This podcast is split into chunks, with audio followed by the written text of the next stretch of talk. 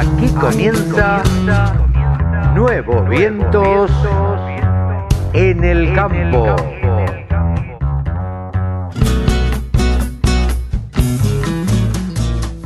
Hola, hola, hola, hola. ¿Cómo le va? Buenos días, buenas tardes, buenas noches. ¿Cómo andan? ¿Bien? Me alegro muchísimo. Bueno, vamos a hacer la apertura cortita porque tenemos un programa recontra largo con unas notas interesantísimas. Vamos a hablar de mieles orgánicas con Lucas Andersen de Argenmiel. Vamos a nos va a contar todo lo que tiene que ver sobre la miel orgánica en la Argentina. Andrea Pacerini, una genia, la conocen ustedes, amiga, amigaza de la radio del campo, productora lechera, ganó un premio hace poquito y nos cuenta la realidad del tambo argentino. Tenemos la voz del presidente de Coninagro, Carlos Soto. También Pablo Adriani, el consultor, el analista de granos, va a estar charlando como siempre con nosotros. Con Javi Lauría tuvimos una charla interesantísima sobre ovinos, así que con él vamos a, a estar conversando. Con Sebastián Emhart, quien es gerente comercial de Oltech, de Oltech Chile, vamos a estar hablando junto con Victoria Barrios y también con Mónica Ortolani. Así que esto, esto es lo que nos espera. Buenos días.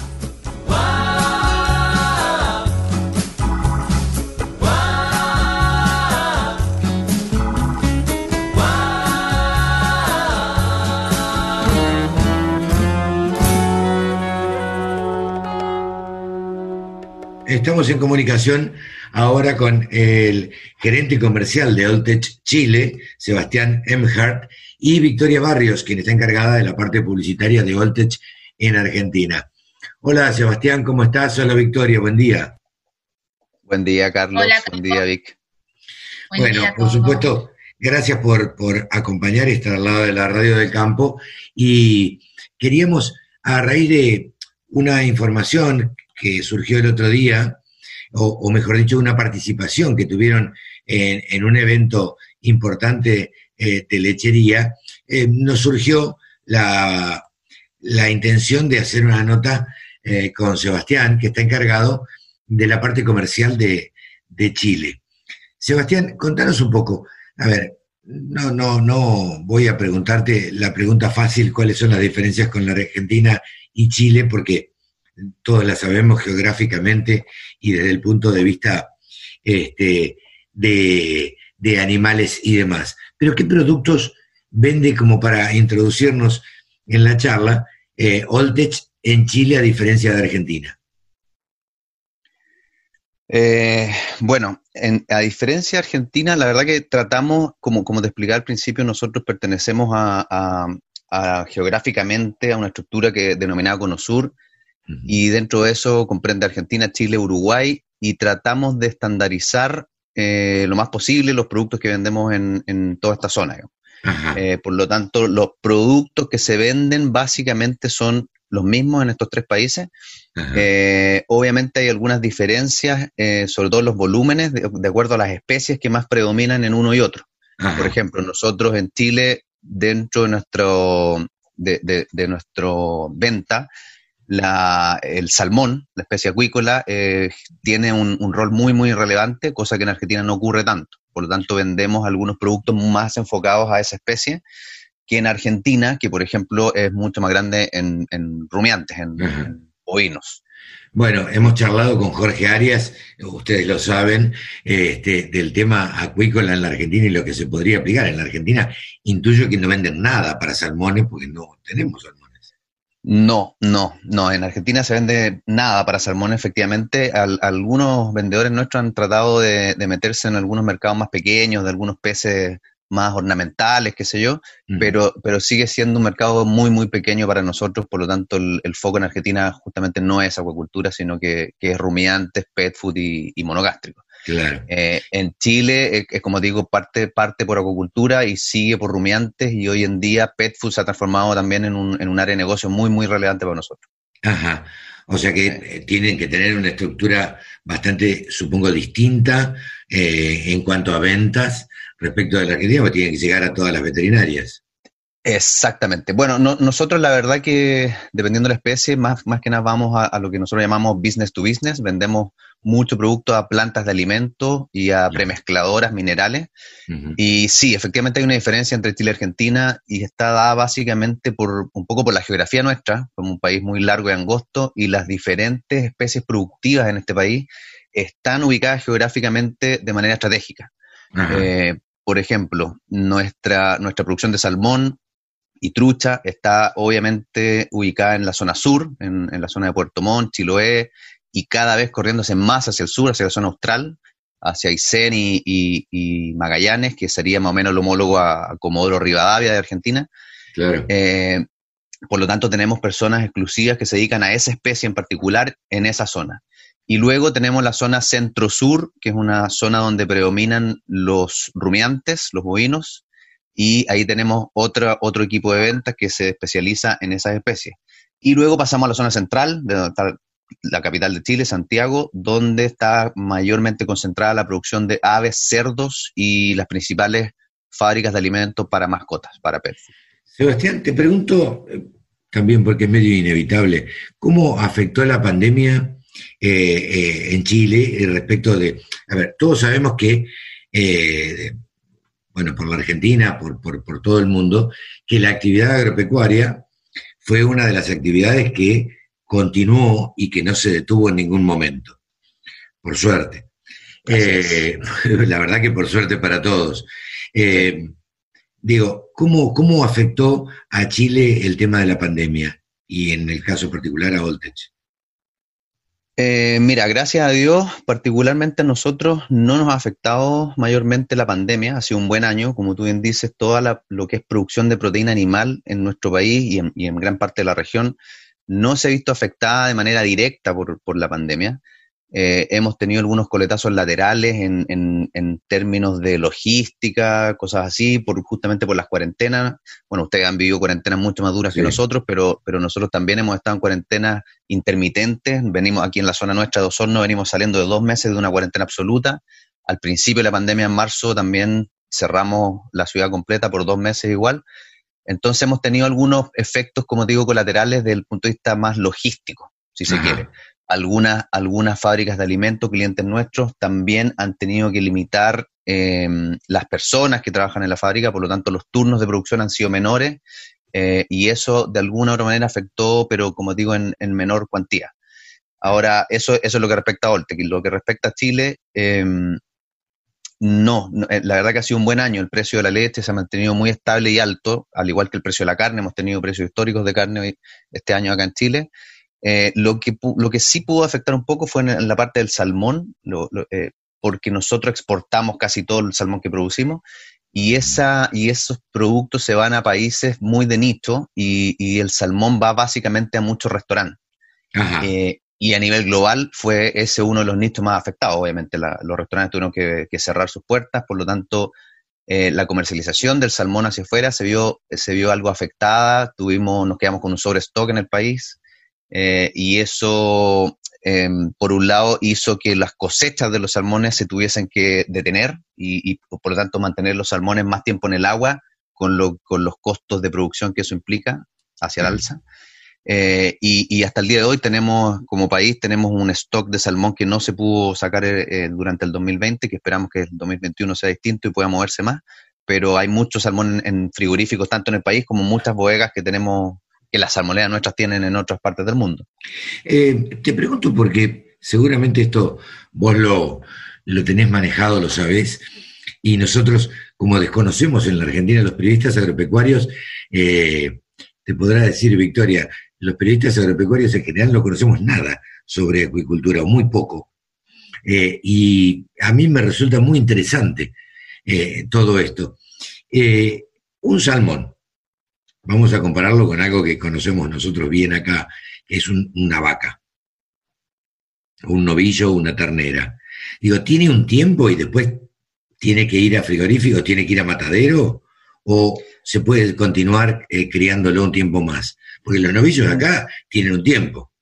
Sí, sí, sí. No, el, sistema productivo es bastante similar en, en realidad en todas las especies. Lo que pasa es que tú puedes mantener claro, tienen un tiempo establecido dependiendo de la especie, tenemos distintas especies de salmón y de trucha, pero, pero efectivamente tienen un tiempo eh, determinado a, la cosecha que llamamos nosotros, que es en el fondo el sacrificio y, transformar ese, ese animal ya en producto cárnico, principalmente filete en nuestro caso, y lo que, y lo que sobra se va a, harina. Eh, pero claro, eh, tiene un momento ideal que, es cuando la calidad de la carne es la más apreciada y la más, por lo tanto, valorada en términos económicos.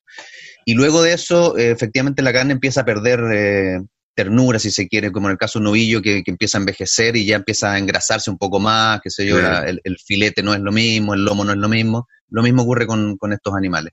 Por lo tanto, sí, por lo tanto, ese, fue uno de los problemas, que, que si no cosechas cuando tienes que cosechar, la calidad empieza a disminuir un poco Em, y, por otro lado, lo que te digo, los costos de, alimentación y de mantener esos animales en, estas jaulas en el mar eh, se, incrementan. Por lo tanto, el negocio obviamente pierde su margen de manera importante. Participaron ustedes, eh, hablábamos al principio de SIL 2020, que es un espacio de vinculación para públicos de la industria láctea y, y otros sectores. Eh, donde, bueno, de alguna manera se facilita el diálogo entre todos los participantes y los líderes del mundo en materia de, innovación productiva, de sustentabilidad, de comunicación estratégica. Eh, ¿Tuviste oportunidad de estar presente? Sí, sí, tuvimos la oportunidad de estar presentes. El equipo argentino, eh, bueno, como Oltec, Oltec Argentina estuvo como, como auspiciante de este evento y, la verdad que sí, siempre, siempre estamos muy interesados en todo lo que es innovación. Oltec es una empresa que se ha caracterizado desde su nacimiento por, por tratar siempre de ir a la vanguardia en este sentido. Eh, por lo tanto, SIL no, no, no, nos hacía mucho sentido, valga la redundancia, compartir Con, con la gente argentina, compartir con ellos. Eh, y poder aportar desde nuestra visión eh, lo que nosotros creemos que va a ser el futuro. Tuvimos el honor de, tener la presencia de nuestro CEO, eh, el doctor Mark Lyons, en la finalización del Congreso, dando una visión de lo que nosotros pensamos que, es el futuro, en el fondo, y cómo debiésemos comportarnos hoy en día para hacer ese futuro mucho más sustentable.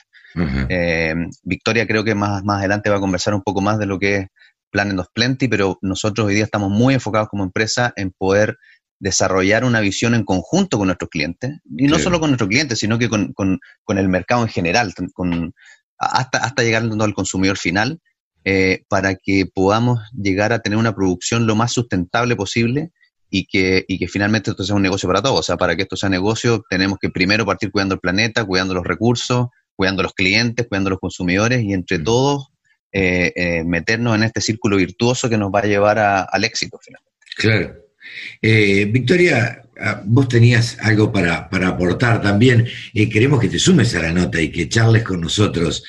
Este, contanos un poquito, estás muteada, les contamos a la audiencia que estamos haciendo esta entrevista a través de Zoom y queremos charlar un poco y que nos des la visión desde Argentina también. Sí, en realidad la visión en Argentina es eh, global en Oltec, ¿no? Como que siempre vamos todos alineados y siempre está el principio de la mm, sustentabilidad porque en principio, Oltec empezó con su visión como el proyecto de ACE, de tener su... La pata tecnológica. Sí, de estar bien enfocado en el animal, en el consumidor y en el medio ambiente.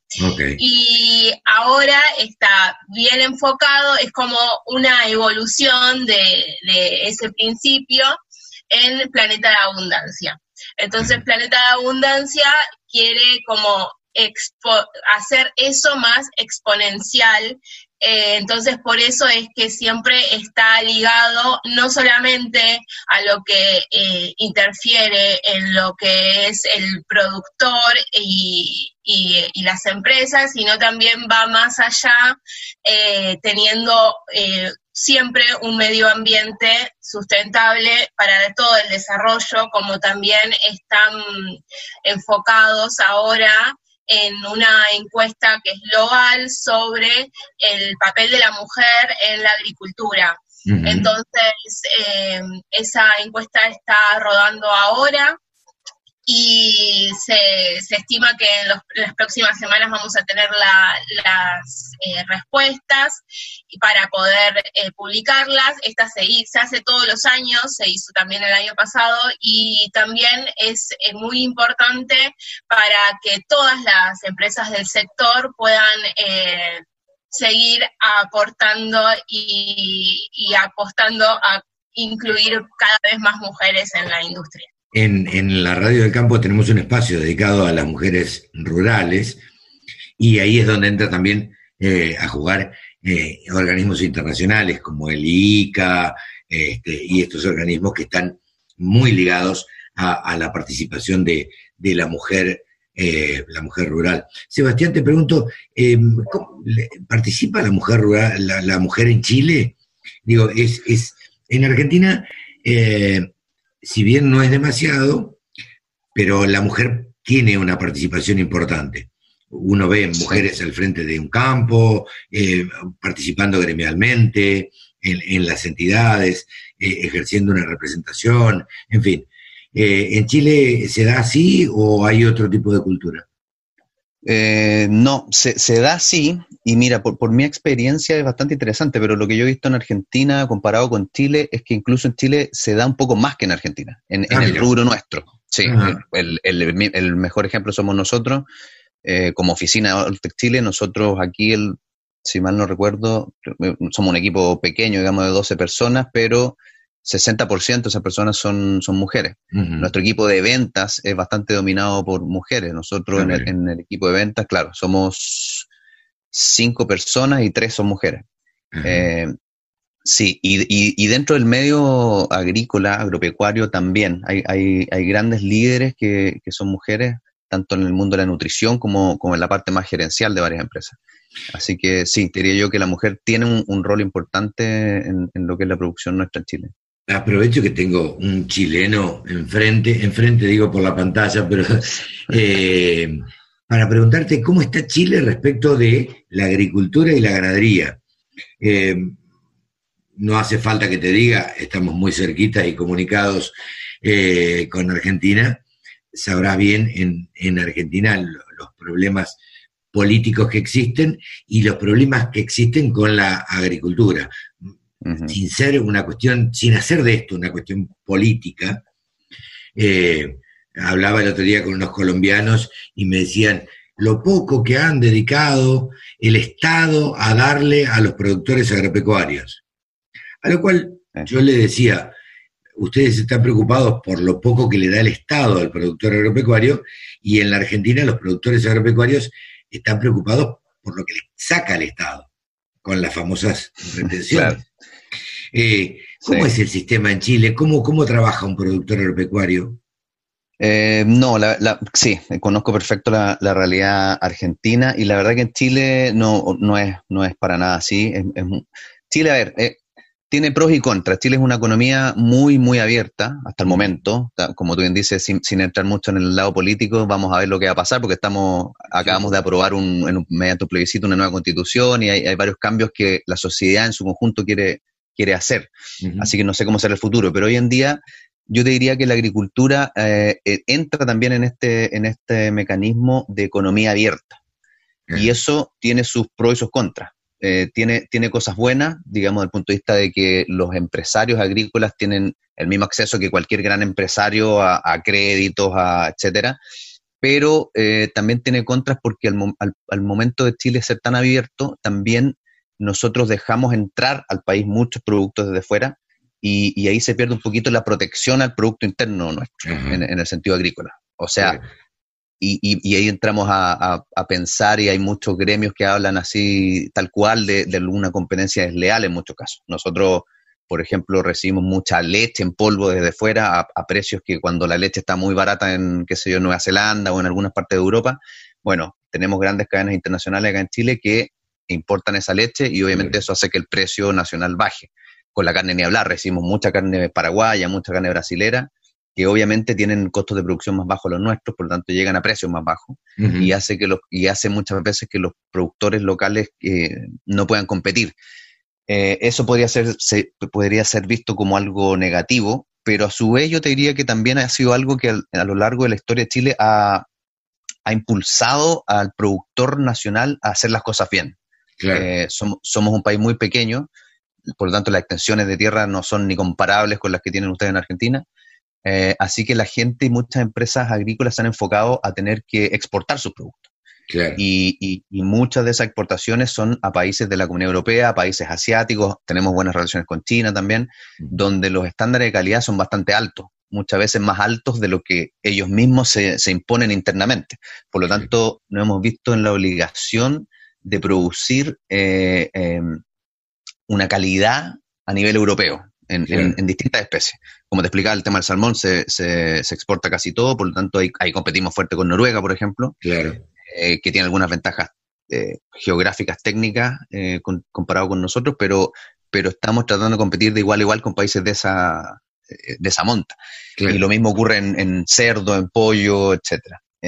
Así que diría yo que es, esa es a grandes rasgos la visión de lo que ha sido desde el punto de vista político-económico la, la, la, relación que han tenido los, empresarios agrícolas con el Estado.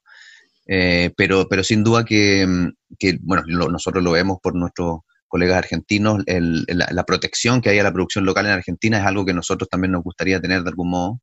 Eh, no, no, quizás no tan estricto como es en Argentina con algunas cosas, lo vemos mucho en, nosotros tenemos una edición de carros forrajeros, por ejemplo, de mixers, y, efectivamente que son hechos en Irlanda, nos cuesta mucho, mucho vender en Argentina porque el impuesto que hay que pagar para vender esos carros en Argentina es bastante alto. En Chile no es tan así, en Chile competimos de igual a igual eh, con, con, productores locales que son muy pocos, eh, así que tiene sus cosas buenas y sus cosas malas, pero en general es una... la, agricultura, como muchos otros rubros de la economía local, es bastante estable y las reglas del juego están bastante claras en general. Como uno supone que a veces en la radio escucha gente que no, no conoce demasiado de la economía o de las producciones de, otros países, nos gusta muchísimo hablar con gente de, de otros países. ¿En qué está basada la producción agropecuaria en Chile? en la agricultura o en la ganadería. Y en tal caso, si fuera agricultura, ¿qué, ¿cuáles son los cultivos? Y si fuera, y si es ganadería, ¿cuáles son las principales producciones? Eh, sí, bueno, partiendo por como país, como ustedes saben, nuestro principal ingreso al Producto Interno Bruto es la minería. Eh, como país la minería es lo más fuerte. Y dentro de la actividad silvoagropecuaria, mm, te diría yo, tendría que revisar las cifras más exactas, pero yo te diría que el principal ingreso al país en ese rubro es la fruta. Nosotros somos grandes productores de fruta eh, en la zona central del país y eso, gracias a distintos factores, se ha ido corriendo un poco más hacia el sur, por suerte, donde hay extensiones mucho más grandes de tierra y, la tierra todavía es un poco más barata que, que en la zona central. Pero la fruta te diría yo que es el principal ingreso. Y en la parte de cultivos, nosotros no somos grandes productores de cultivos justamente porque no tenemos extensiones grandes de tierra. Eh, por ejemplo, aquí proteína, eh, nosotros no producimos soya, producimos eh, raps o colza, lupino, algo de lupino, son como los únicos cultivos proteicos que producimos, que todo se consume localmente. Eh, y dentro de los cereales, el, trigo, triticale y maíz son, son básicamente los más importantes, que también todos se consumen. Y aparte de eso, tenemos que importar enormes cantidades de, estos, granos. Eh, mucho, la soya, por ejemplo, mucho de Argentina, mucho de Bolivia, mucho de Brasil, al igual que el maíz y el trigo. O sea, no, no, no somos capaces de autoabastecernos, por lo tanto necesitamos producir mucho más. ¿En cuánto ganadería? En cuanto a ganadería, em, si hablamos de, de superficie, la, principal superficie, la, mayor cantidad de hectáreas eh, destinada a ganadería es, es, justamente en producción de carne bovina. Eh, somos un país, te diría yo, a diferencia, me imagino, no, no, lo tengo tan claro todavía, pero, pero a diferencia de ustedes, que la producción bovina de carne es, todavía es muy, eh, muy extensiva, es muy a pastoreo. Sí, claro. Y tenemos poco feedlot. Si bien la mayoría de esos animales se terminan en feedlot, hay muchos que todavía se terminan en, a pasto, a, eh, haciendo el proceso, a campo, haciendo el, haciendo el proceso un poco más lento eh, y, un poco menos eficiente en sentido de extensión de tierra. Eh, así que eso diría yo que es lo que más ocupa superficie. Pero en términos de, de, productividad, de, ingreso, me parece a mí que la, entre el salmón, el ave y los cerdos son, son las que son más eficientes en ese sentido y producimos más, mayor cantidad de toneladas en un, en un espacio más reducido. Hemos hablado de, de, la producción en general, hemos charlado de casi de, de todo lo que se produce en Chile. Eh, ¿Cuál es la principal, eh, a ver, ¿cómo decirlo? el, el, principal producto que vende Voltech en Chile. ¿Cuáles son los principales productos? Supongo que no hay uno solo. Eh, sí, o sea, tenemos, tenemos un, ranking de productos de más vendidos a, a los menos vendidos. Eh, y yo diría que nosotros hasta el año pasado, eh, en términos, no, este, este año también, en términos de, volumen, de kilos y de, y de, dólares, nuestro principal producto es un, es un secuestrante de micotoxinas, nuestro secuestrante de micotoxinas que se llama Mycosorb A+. Es el principal producto en términos de ingreso y de volumen. Y luego de eso, eh, ahí han habido algunos cambios, pero venía, venían nuestros minerales orgánicos. Nosotros tenemos una tecnología de minerales orgánicos, todo, algunos derivados de la levadura. Nuestro, nuestro, nuestro núcleo de producción siempre se ha basado en la levadura. Somos, somos productores de, de, insumos naturales completamente, no vendemos nada químico. Y, y, yo diría que eso ha sido lo principal. Secuestrante de micotoxina, de nuestro Mycosorb, y en segundo lugar, los minerales orgánicos, particularmente uno que es zinc, eh, serían esos nuestros principales, nuestros principales productos de venta. ¿Y eh, ustedes tienen competencia en, Chile? O, Sí. ¿Sí? Sí, sí, sí. sí como te decía al principio, hablando de la, de la economía de agropecuaria, en el, en el, rubro nuestro pasa lo mismo. Chile es un país extremadamente abierto, por lo tanto aquí en Chile tú puedes encontrar las marcas internacionales de, de productos que tú quieras en el, de China, de Europa, de donde sea, eh, están compitiendo aquí en Chile. Sí, en Argentina no se hace tan fácil esto. En la Argentina no se hace tan fácil eh, y, pero sí tiene más producción local en Argentina. Claro, eh, de algunos productos. Se mezcla mucho más, etcétera. Nosotros no, nosotros somos más importadores de tecnología eh, y, y, llegan directo. En Argentina hay un poquito más de producción local. Pero sí, tenemos, tenemos mucho, mucho competidores. Claro. Nos estamos quedando sin tiempo. La verdad, Sebastián, que fue una charla muy agradable. A nosotros nos gusta charlar así, decimos que no hacemos notas, que hacemos charlas con, con, con nuestros entrevistados. Eh, primero para que se sientan cómodos y segundo para que quienes escuchan escuchen una charla y tengan ganas de, participar y, de meterse y vayan conociendo un poco más de, lo que son las producciones en otros lados eh, y, cómo son las producciones de, las empresas. Esto puede dar fe, Victoria, que hemos charlado muchas veces con, este, con Jorge Arias este, o con algún otro integrante de, la empresa y tratamos de, hacer lo más llevadero posible. Te agradecemos muchísimo, Sebastián. Eh, por supuesto, a disposición la, radio del campo para lo que necesiten comunicar. Victoria, de más está decirlo, eh, está a disposición la, la, radio del campo, nuestra web, nuestra radio, que por suerte se escucha en todo el país. Y, y bueno, y que si la quisieran escuchar ustedes en Chile también, solo basta con poner www.laradiodelcampo.com y, y pueden escucharla. Perfecto. Vamos a escucharla, ¿no? Te, quiero agradecer yo, Carlos, por lo, por lo ameno de la conversación. Mm. La, verdad que muy, muy simpático todo. Eh, también, de vuelta, nosotros lo que, en lo que podemos ayudarte aquí desde Chile y a todos los auditores de la radio cuenta con nosotros, así que te agradezco mucho este, este tiempo. Bárbaro, Sebastián. Victoria, Victoria Barrios es quien tiene un poco a cargo la publicidad acá en la Argentina, así que te agradecemos también el contacto que, nos hiciste con, Sebastián y, este, y siempre estar atenta ahí con, con todo eh, lo que tiene que ver con la actividad de, de y siempre brindándonos información para, para un lado, para otro, diciéndonos, mira, la información va por acá, vamos a participar en esto, vamos a participar en el otro. Gracias, Victoria, por estar también. A vos, Carlos, por siempre estar con nosotros y también súper atento con, con lo que vamos aportando. Así que un gusto. Tratamos, tratamos de, hacer todo lo posible para que eh, quienes nos acompañan en la radio y quienes eh, consideramos que son eh, empresas importantes y que le hacen un bien y que hacen un aporte, un gran aporte a, este, a, la agricultura, a la ganadería, bueno, estén presentes en, en la radio del campo. Gracias, Sebastián. Bueno, que esté muy bien. Gracias, Carlos. Nos vemos. Sebastián, gracias Victoria. Victoria, así ha pasado este espacio de Voltech en la radio del campo. Gracias y buenos días. La radio del campo. La mejor información del agro con la mejor música las 24 horas. Todos sabemos que las comunicaciones cuestan. Esta está costando una barbaridad, pero la vamos a sacar buena. Andrea Pacerini fue premiada el otro día eh, por los premios Banco Galicia La Nación. Eh, está muy orgullosa de eso, supongo que debe estar re contenta. Saben ustedes que es una dirigente pero de aquellas dirigentes aguerridas, anda por Carvap, que se mete en CRA, por todos lados. Y hoy estuvo haciendo un vivo esta mañana y nosotros la agarramos ahora fresquita, fresquita. ¿Cómo estás, Andrea? Buen día.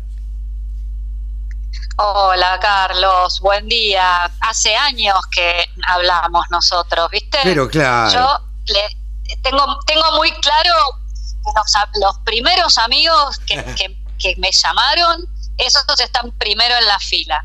Como le dije a Chepare, que también Canal Rural hace muchos años, así que estoy bien en el campo, por eso estamos complicados con, la comunicación. Y eso que vos has hecho de este, todo. Eh, sí, he recorrido un largo camino, pero espero recorrer. No, pero ¿sabes qué, qué, es lo que llama la atención, André? Que vos hiciste de todo para tener la comunicación y siempre recuerdo tus palabras. Dijiste, yo tengo un montón de personas a mi cargo y tengo la responsabilidad de darles conectividad. Con lo cual, vos tenés que tener internet permanente. Bueno, nosotros este, hace un par de años eh, pusimos una torre de 40 metros, tipo las torres de control, ¿viste? Para Que, en la punta tienen una lucecita roja este, para, para los aviones. Bueno, con una, una base, eh, yo la subí a Twitter un día porque es impresionante. Después te voy a pasar una fotito. La vi, la vi, la vi en Twitter. Las vi en Twitter. Son 40 metros y gracias a eso, porque yo estoy a mitad de camino entre Carlos Casares y Bolívar y Peguajó, o sea, estoy como en un limbo. El, claro, el triángulo de las Bermudas. si yo no hacía eso, olvídate, ¿viste? Entonces, bueno, este, igual a veces no funciona, o sea, no es por la torre, igual a veces la conexión, bueno, tampoco en capital a veces funciona bien. Sin duda, sin duda, a veces uno está en Buenos Aires a 20 cuadras de otra persona y no se puede comunicar. Pero más allá de eso, digo, lo que queríamos charlar con, contigo hoy es, más allá del premio, que supongo que debes estar muy contenta, y más que contenta, orgullosa, ¿no es cierto? Sí, porque estoy, estoy contenta y orgullosa porque primero eh, hay una figura importante que es mi viejo. Sí que lo ganó en 2014 por el mejor ganadero por un emprendimiento de Bradford que él eh, hizo en Catamarca, en, un páramo. Y la había ganado eh, también por un emprendimiento de olivos que tuvieron en Catamarca. Y el que me insistió para que me presente fue él porque eh, él veía el trabajo abarcó 12 meses el trabajo que presenté. Entre los, o sea, como el trabajo se presentó en octubre, yo tomé octubre 2019 a septiembre 2020, que fueron los 12 meses este, anteriores a la presentación del trabajo.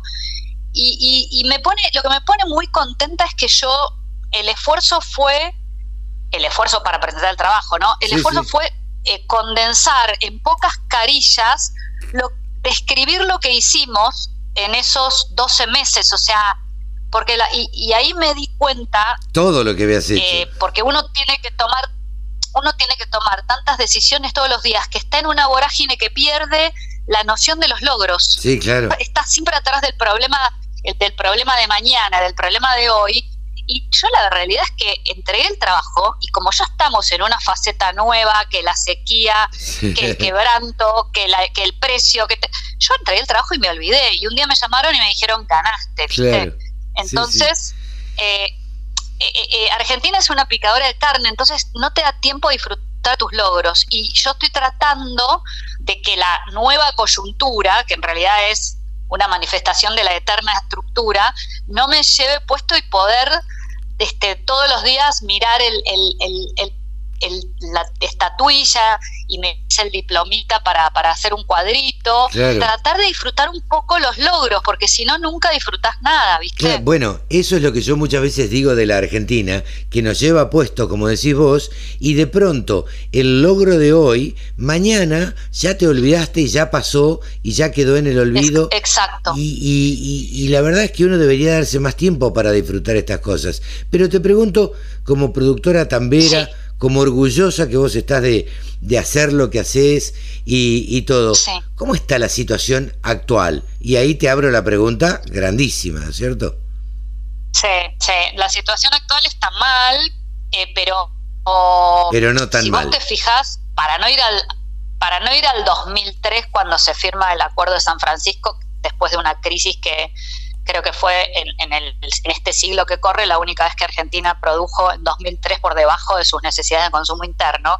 Si vos te fijas, eh, este, sin ir al 2003, si vos vas al 2015, vos año por medio tenés una crisis de rentabilidad en los tambos. Claro. Eh, lo cual habla de que no es un tema coyuntural.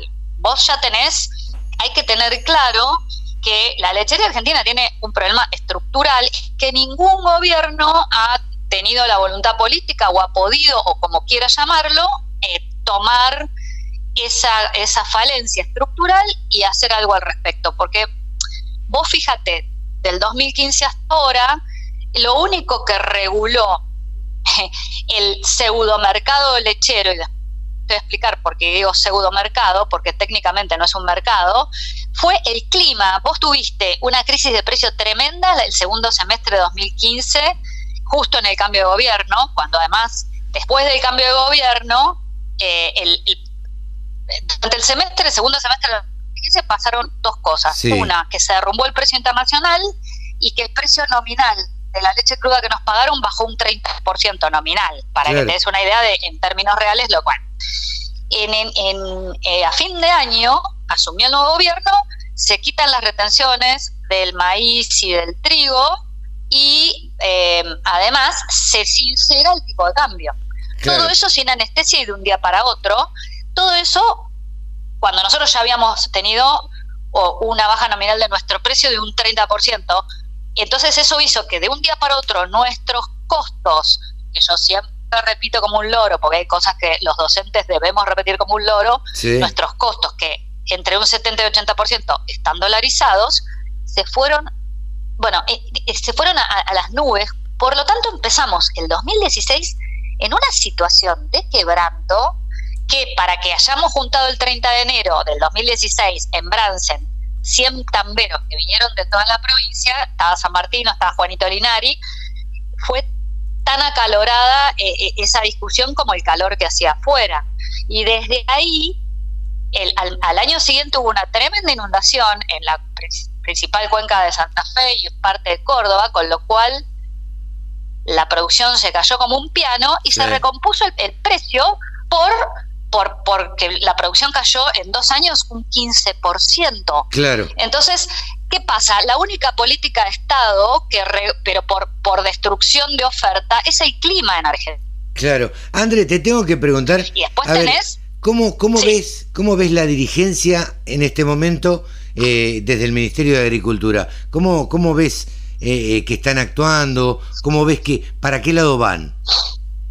Mira, en el caso de lechería, nosotros eh, la semana pasada, hace, hace justo hoy una semana, ya pasan tantas cosas que ya me parece que una semana hiciera un siglo. Tuvimos nuestra primera reunión formal de CRA, de toda la Comisión de Lechería de CRA, con las cuatro confederadas, con el director nacional Videla. Tuvimos casi tres horas con él, él había ya, él estaba teniendo reuniones ya este, con, con las distintas entidades, eh, había tenido reuniones con Lecoba de la cuenca oeste de acá de, mi provincia, reuniones con Meprol este, eh, digamos, con entidades específicas y había tenido reuniones también con las otras tres entidades colegas de la mesa de enlace. Nosotros quedamos para el último porque yo a mí también me vino bien para ordenar un poco las confederadas nuestras y una reunión como correspondía con una propuesta. Nosotros le, en la reunión pasamos nuestro, eh, en PowerPoint, en particular eh, Eduardo García Maritano, es eh, yo digamos sería la coordinadora política y él sería el, coordinador técnico de la comisión porque es una persona que hace muchos años que, técnicamente, además él estuvo del otro lado, porque él estuvo eh, hace muchos años trabajando con la industria, así que nadie mejor que él sabe este, algunas cuestiones que tenemos que resolver el eslabón primario con el eslabón industrial. Así que este, trabajamos bastante en tándem y bueno, pasamos un, PowerPoint, le pasamos al ministro, su jefe de gabinete, este, Claudio, bueno, Farroni, ahí está, me acordé, y bueno, una persona más del Ministerio, del ministerio de la Dirección, que, que ahora no recuerdo el nombre, le pusimos sobre la mesa lo que es la mirada de cara de la lechería, un poco este diagnóstico que yo te acabo de resumir, este, de, a ver, por algún motivo, a diferencia de nuestros vecinos, sin mirar otros países más lejos, Argentina está produciendo más o menos los mismos 10 mil millones de litros en los últimos 20 años, con mucho menos tambos y con mucha menos vacas. ¿Cómo ves el, el futuro, Andrea? Eh, ¿Cómo ves el, el, 2021? ¿Pensás que algo se puede corregir de todo esto? ¿Pensás que eh, va a mejorar? ¿Que, ¿Que, habría que poner un mercado como el de Liniers, pero de leche? Digo, ¿qué, qué, ¿cómo lo estás viendo? Yo te digo, acá hay dos cuestiones. Lo que uno puede hacer, o sea, yo siempre, a mí me gusta siempre dividir la zona de preocupación de la zona de influencia. Nuestra zona de influencia como eh, como dirigentes gremiales, el, mejor gremialismo, creo yo, que uno puede hacer, a ver, pedir subsidios, líneas de crédito baratas, todo lo... Está, está bárbaro eso, los caminos, eso está bárbaro, pero eso excede nuestro, eh, nuestra área lechera. Los caminos son un desastre para todos, eh, las tasas de interés y la ausencia de financiamiento es para todos, y la realidad es que los derechos de exportación y la macroeconomía es un desastre para todos, ¿no? Entonces, ¿qué es lo particular que uno puede desde, lo gremial trabajar en lechería? Bueno, eh, ordenar, en nuestro caso, el, relacionamiento que hoy es asimétrico entre el eslabón industrial y el primario para que nosotros podamos tener un precio de referencia y una leche de referencia eh, para, para, para tener una, esa regla comercial que al no tenerla vigente eh, nos pone en un lugar mucho más vulnerable que un productor de soja, de carne, de, cereales o de lo que sea, porque no tenemos, a ver, esto es básico, la señal más importante para la toma de decisiones de un empresario es el precio. Totalmente. Y nosotros eso no lo tenemos. Te pregunto, ¿quién debería... Así que ahí tenemos que trabajar nosotros. ¿Cómo, ¿Quién debería establecer eh, ese, ese valor? ¿Cómo se debería fijar? ¿Lo deberían fijar los industriales? No creo. No. Digo, porque pierden los eh, productores. no, no, no, Los productores. Acá vos, lo que tenés que poner en marcha, porque ya, insisto, está todo escrito, está todo estudiado, es una, una, este, un estándar, una. Vos viste, por ejemplo, ¿no? Eh, el, siempre es, es, el más burdo el caso de la soja, porque hace 50 años no había mercado de soja. No, claro. Se construyó un mercado de soja. Vos dejarías de tener el mercado de soja si vos dejarás de tener un estándar, eh, un precio pizarra que sale de la base estatutaria de Rosario, vos tenés además otras, este, digamos, también te lo publica Bahía Blanca, también lo publica, pero la realidad es que vos tenés un, eh, una tonelada de soja, eh, cualquier productor, sea chico o grande, va a tener más o menos el mismo precio porque va a tener más o menos el mismo estándar requerido. Bueno, en leche hay que hacer lo mismo, digamos. Ahora, después, ¿por qué?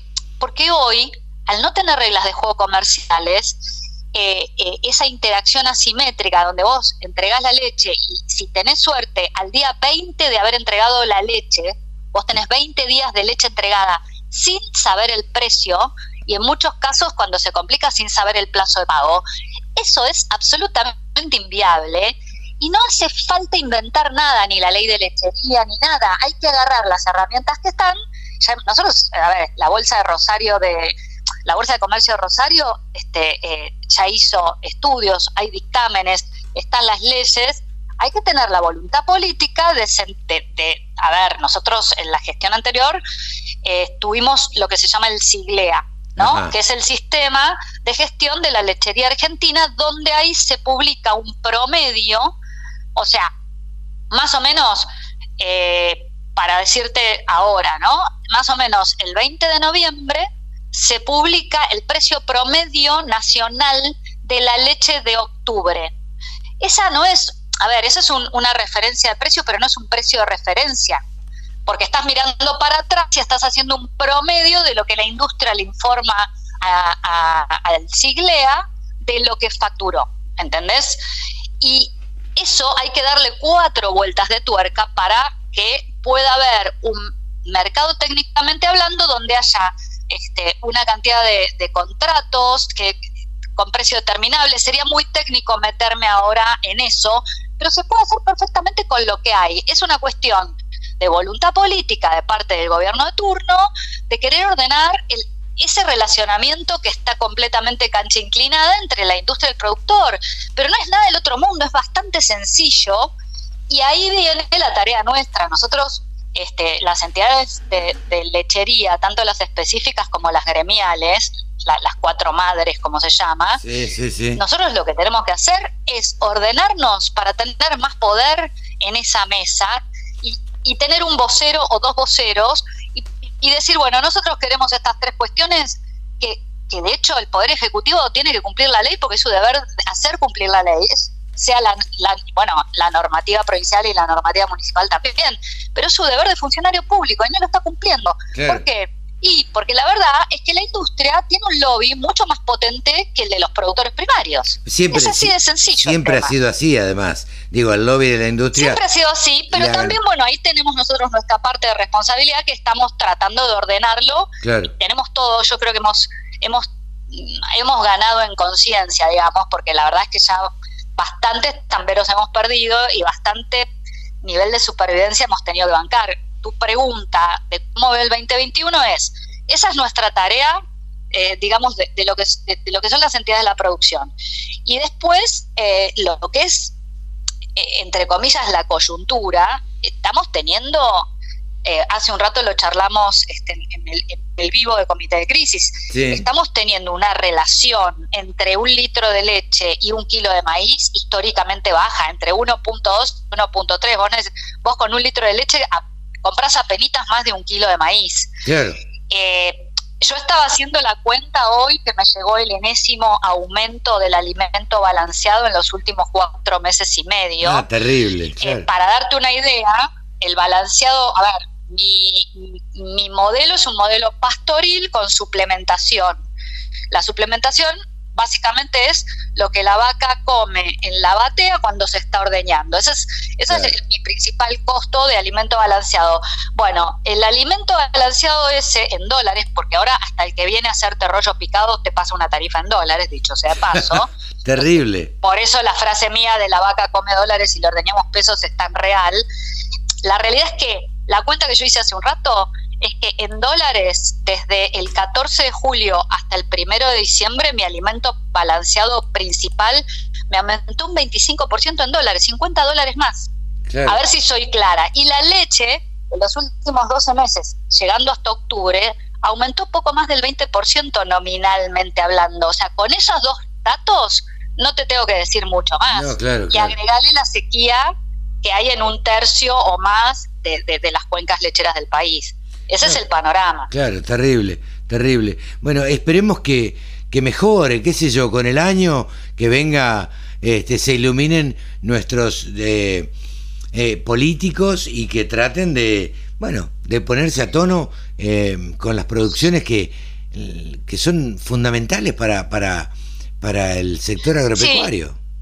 Y ahí, insisto, la, la responsabilidad de los gobernadores e incluso de los intendentes y de los consejos deliberantes, porque un tambo que se cierra es un montón de gente, más, más cantidad o menos cantidad, que se tiene que ir al pueblo a buscar trabajo porque no hay muchos tambos que, que requieran mano de obra, porque cada vez somos menos, eh, y en algunos casos tenés tecnología, tipo los robots. Entonces, en los territorios de las provincias y de las, y de las cuencas lecheras, eh, realmente tienen que estar ocupados, no solo preocupados, por tratar de ver cómo eh, eh, van a presionar para lo que son medidas nacionales, este, para que la voluntad política surja desde el territorio hasta el director nacional. Eso también lo charlamos en la reunión nosotros con nuestros intendentes y nuestros gobernadores, pero viste, qué sé yo, en el caso de la provincia de Buenos Aires, la lechería para eh, las prioridades de,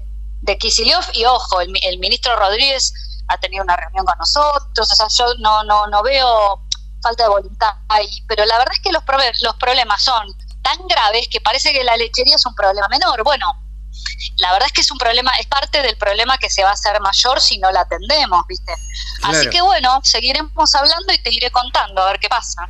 Eh, te agradezco mucho, la verdad que es siempre un placer charlar con vos, Andrea, eh, porque esclareces un montón de temas y porque no tenés pelos en la lengua. Así que te agradecemos muchísimo. Yo digo lo mismo ahora, yo digo lo mismo ahora que, que decían la gestión anterior y la anterior y la anterior. Sí, claro. Porque uno, si, a ver, si uno pretende honestidad intelectual del resto, lo primero que tiene que hacer uno es este, tener coherencia, honestidad intelectual, y si no, esto yo lo hago, la verdad, porque me gusta y porque es la otra cara de la moneda del premio Tranqueras adentro. Si yo no pudiera elaborar Tranqueras afuera, no tendría motivación para seguir peleándola. Entonces, Seguramente. Eh, me parece súper importante y tenemos que convencer tamberos de que, de que destinen un poquito de su tiempo a participar también. Es la única forma. Con un solo clic Descarga la aplicación La Radio del Campo.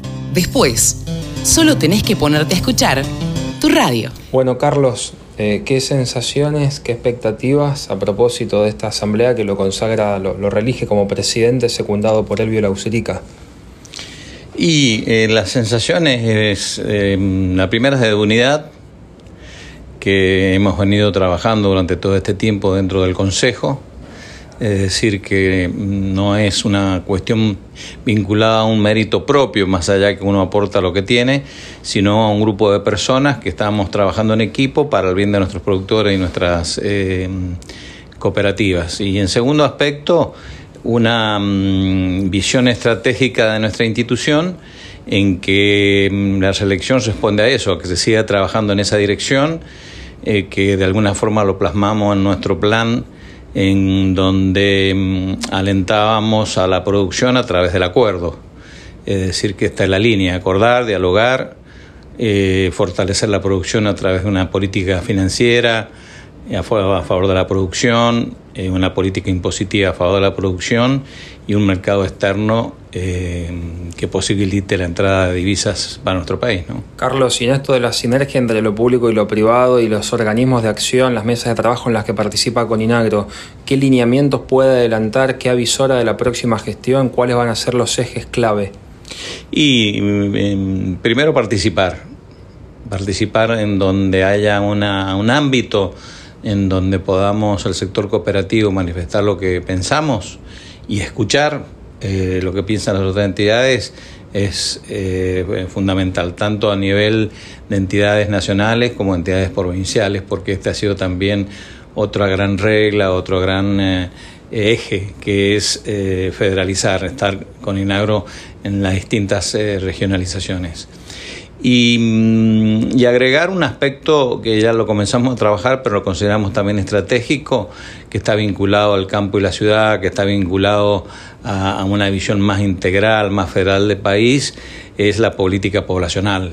Porque a través de una política poblacional que se tenga en cuenta la ruralidad, desconcentramos el país, lo federalizamos, tenemos en cuenta la educación, tenemos en cuenta el rol de la mujer, eh, hay una faz más humana, que eso a su vez nos va a promover que haya caminos, que haya infraestructura hídrica, que haya mm, conectividad.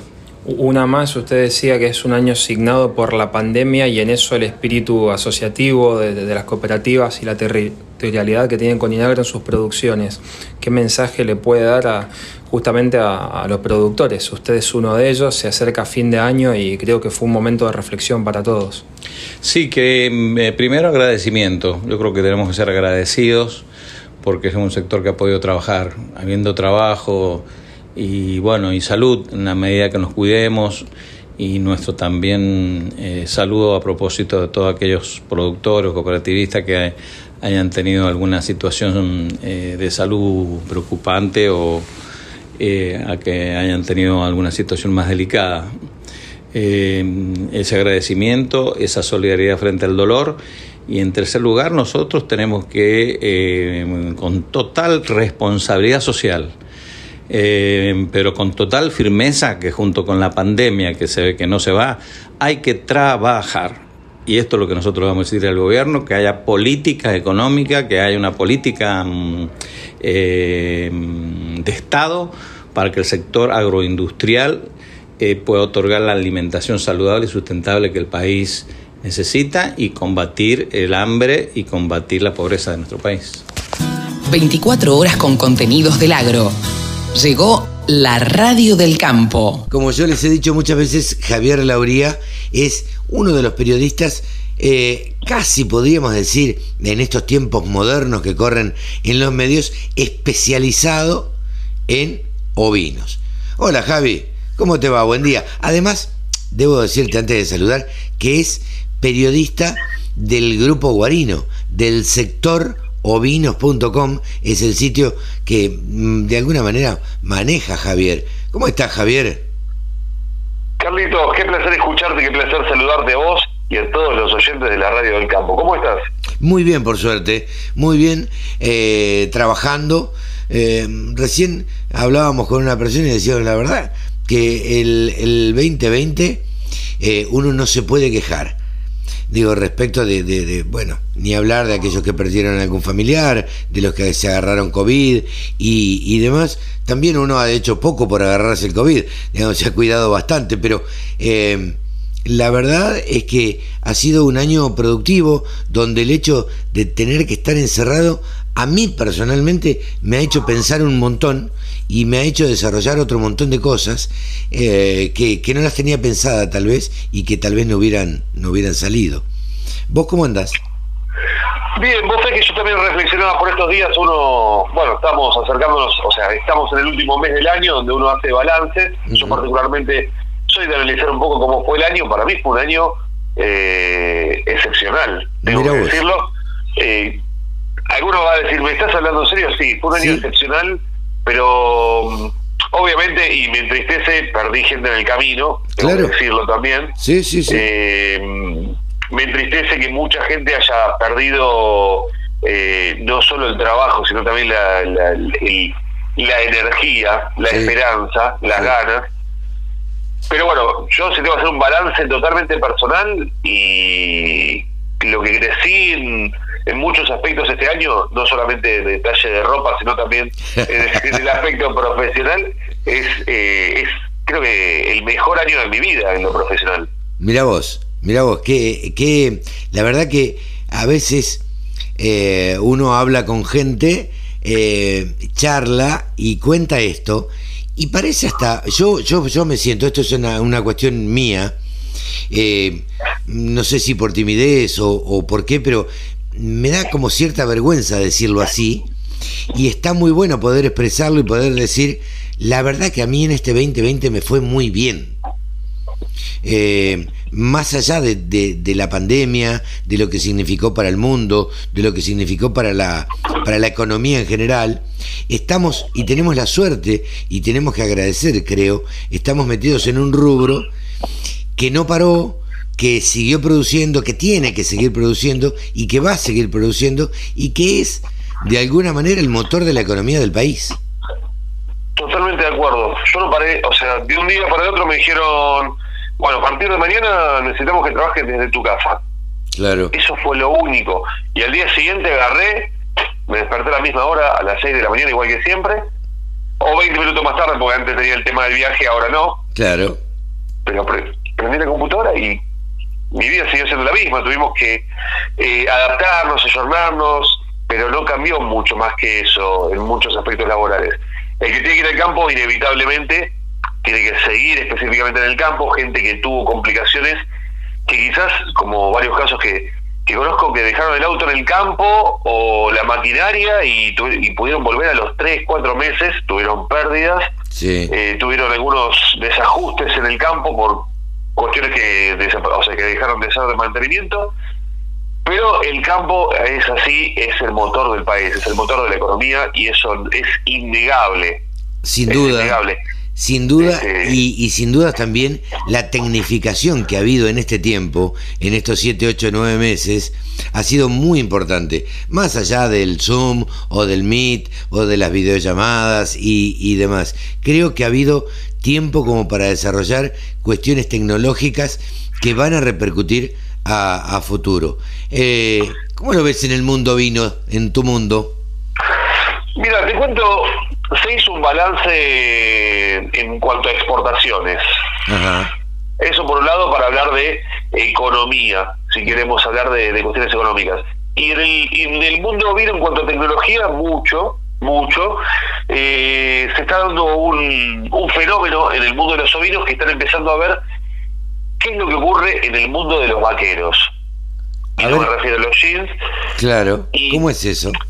Eh, cambió la dinámica y va a seguir cambiando y yo celebro que sea así porque algunos que estaban dedicados a las exposiciones que llevan los animales a las exposiciones y los venden no tuvieron la rural no tuvieron eh, las exposiciones del interior. las del interior, las más fuertes, la de Mercedes, una de las más fuertes, Mercedes Corrientes, eh, que es una expo ovina específicamente, eh, se tuvo que hacer en forma mitad virtual, mitad presencial. La de Bahía Blanca también tuvo algún dinamismo que cambió. Entonces, todos los que se van preparando animales y hasta definen, porque no todas las ferias y exposiciones tienen los mismos jurados y los criterios a veces cambian, van definiendo animales, este va para acá, este va para esta fecha, este lo preparo para tal fecha. Y hasta definen sus servicios en función de las exposiciones. Claro, claro. Y y ese es el principal lugar de ventas más allá de la venta particular. ¿Qué es lo que pasó? Algunos decidieron, como va a pasar hoy, a las dos y media de la tarde, hoy sábado, eh, el remate que van a llevar a cabo ocho cabañas que venden genética Texel y Hampshire eh, el hecho de que organicen sus propios remates, que aprovechen las herramientas televisadas o por streaming y también presencial, por supuesto, mm. eso ya hace que se genera otra sinergia. A partir del contacto social entre caballeros, a partir de la diseminación de la genética en todo el país y no solamente en el, lo que llamaríamos el área de cobertura o área de influencia. Entonces, eh, ya ves que, supongamos, eh, Pablo Soracio, que está en labor de Córdoba, y él vive en Pergamino, le vendió gente del norte, de Salta, de Catamarca, gente que no tendríamos idea que iba a comprarle a Pablo Soracio. O Jorge Linares, o Germán Gallo y Luis Gallo, le vendieron a gente que está en La Pampa. Y vos decís, ¿cómo puede ser? Eso es lo que permiten los remates que se ven por pantallas, la que sea. Sí, yo creo que vos también eh, no lo decís por, por una cuestión de, de humildad, pero me parece que en esto vos tuviste bastante que ver con los vivos de Instagram. Me parece que a los ovejeros el Instagram le les pegó fuerte. Yo pienso que, a más de uno le sirvió. Eh, de hecho, muchos me han mandado mensajes y seguimos en contacto. Yo abro, o sea, dejo mi teléfono disponible para que me dice, che, quiero, quiero hablar, quiero preguntarte, lo que sea. Eh, muchas veces me llegan los comentarios de que definieron algunas cosas a partir de esas charlas. Charlas como, por ejemplo, con Gustavo Almacio, con Víctor Tonelli, con Seba Ormachea, con Nico Giovannini, gente, o sea, mucha gente de INTA, que te aportan información y vos cambiás tu estrategia. Gustavo Almacio en sí fue protagonista dos veces, pero él está muy atento a las charlas y un día dice, para, yo estaba haciendo cruza eh, Paul Dorset Texel. Creo, que, creo que estaba haciendo así eh, y dice, voy a cambiar, en lugar de poner macho Paul Dorset y hembra Texel voy a hacer al revés. Porque me parece que voy a aprovechar tal cualidad. Por cuestiones de heredabilidad. O sea, vos, el, el, macho le hereda muchas cosas, sobre todo la parte carnicera, eh, algunas cosas que son más fáciles de heredar que de, que de otras. Entonces, a partir de eso toman decisiones. Y eso me parece que, que es una herramienta que no, no, o sea, yo tuve la suerte de ocupar ese rol, pero lo podía haber hecho cualquier otra persona. Bueno, pero lo ocupaste vos y te, y te convertiste, eh, como decía al principio, en, en, de alguna manera el periodista referente en, en ovinos, a tal punto que bueno, muchas empresas han apoyado. Agrofarma está haciendo un sorteo que los invitamos a todos los oyentes que se metan, este, vean las bases del concurso y estamos sorteando un chaleco que no saben lo que viene, lo bien que viene para el sur para trabajar. Este, así que, este, y un termo que no viene mal nunca, siempre los termos están, están a mano, así que este, le, le estamos dando con ese sorteo también. Pero la verdad que eh, quiero resaltarlo, Javi, porque has, has cumplido un rol eh, muy importante y, lo que es más importante también, la gente te lo reconoce. La gente habla de vos y habla con cariño y habla diciendo, porque he tenido oportunidad de charlar con alguien eh, o con algunas personas que, que han hecho vivos con vos, dice cómo esta persona ayudó a, a, difundir este, todo lo que tenía que ver con desde frigoríficos, razas, eh, nada, vimos el otro día, aprendimos en ese vivo que hiciste con esta gente de España, este, cómo, eran, eh, eh, de, qué manera trabajaban ellos. La verdad que fue muy, muy interesante. Totalmente. Bueno, la idea no es tirarnos flores, Javi, pero la idea, la idea ahora, si te parece bien, bueno, como siempre, seguir charlando, pero que nos des, ¿te parece que vayamos a los precios de las lanas eh, y la carne? Eh, ¿Tenés preparado por ahí? Al cierre de las dos jornadas comerciales del mercado de lanas australianos durante esta semana, finalizó con leves bajas para casi todas las categorías de lanas. El primer día habían sido más importantes las caídas en los valores, pero se apaciguaron con la segunda jornada, ya que se habían retirado algunos fardos de oferta para la segunda jornada comercial, justamente motivados por la baja del primer día de esta semana. Están operando de manera interesante los compradores chinos y algunos especulan que van a tratar de cubrir esa demanda hacia el cierre de este año de lo que son las jornadas comerciales de este año. La oferta de esta semana llegó a 36.000 fardos, se habían inscrito inicialmente 41.800, pero finalizó en 36.000 con una comercialización del 90%. En nuestro país y en Uruguay también se están llevando a cabo algunos algunas operaciones puntuales, pero no tantas durante esta semana. En cuanto a los valores, vamos a ver lo que nos refleja el sistema CIPIM.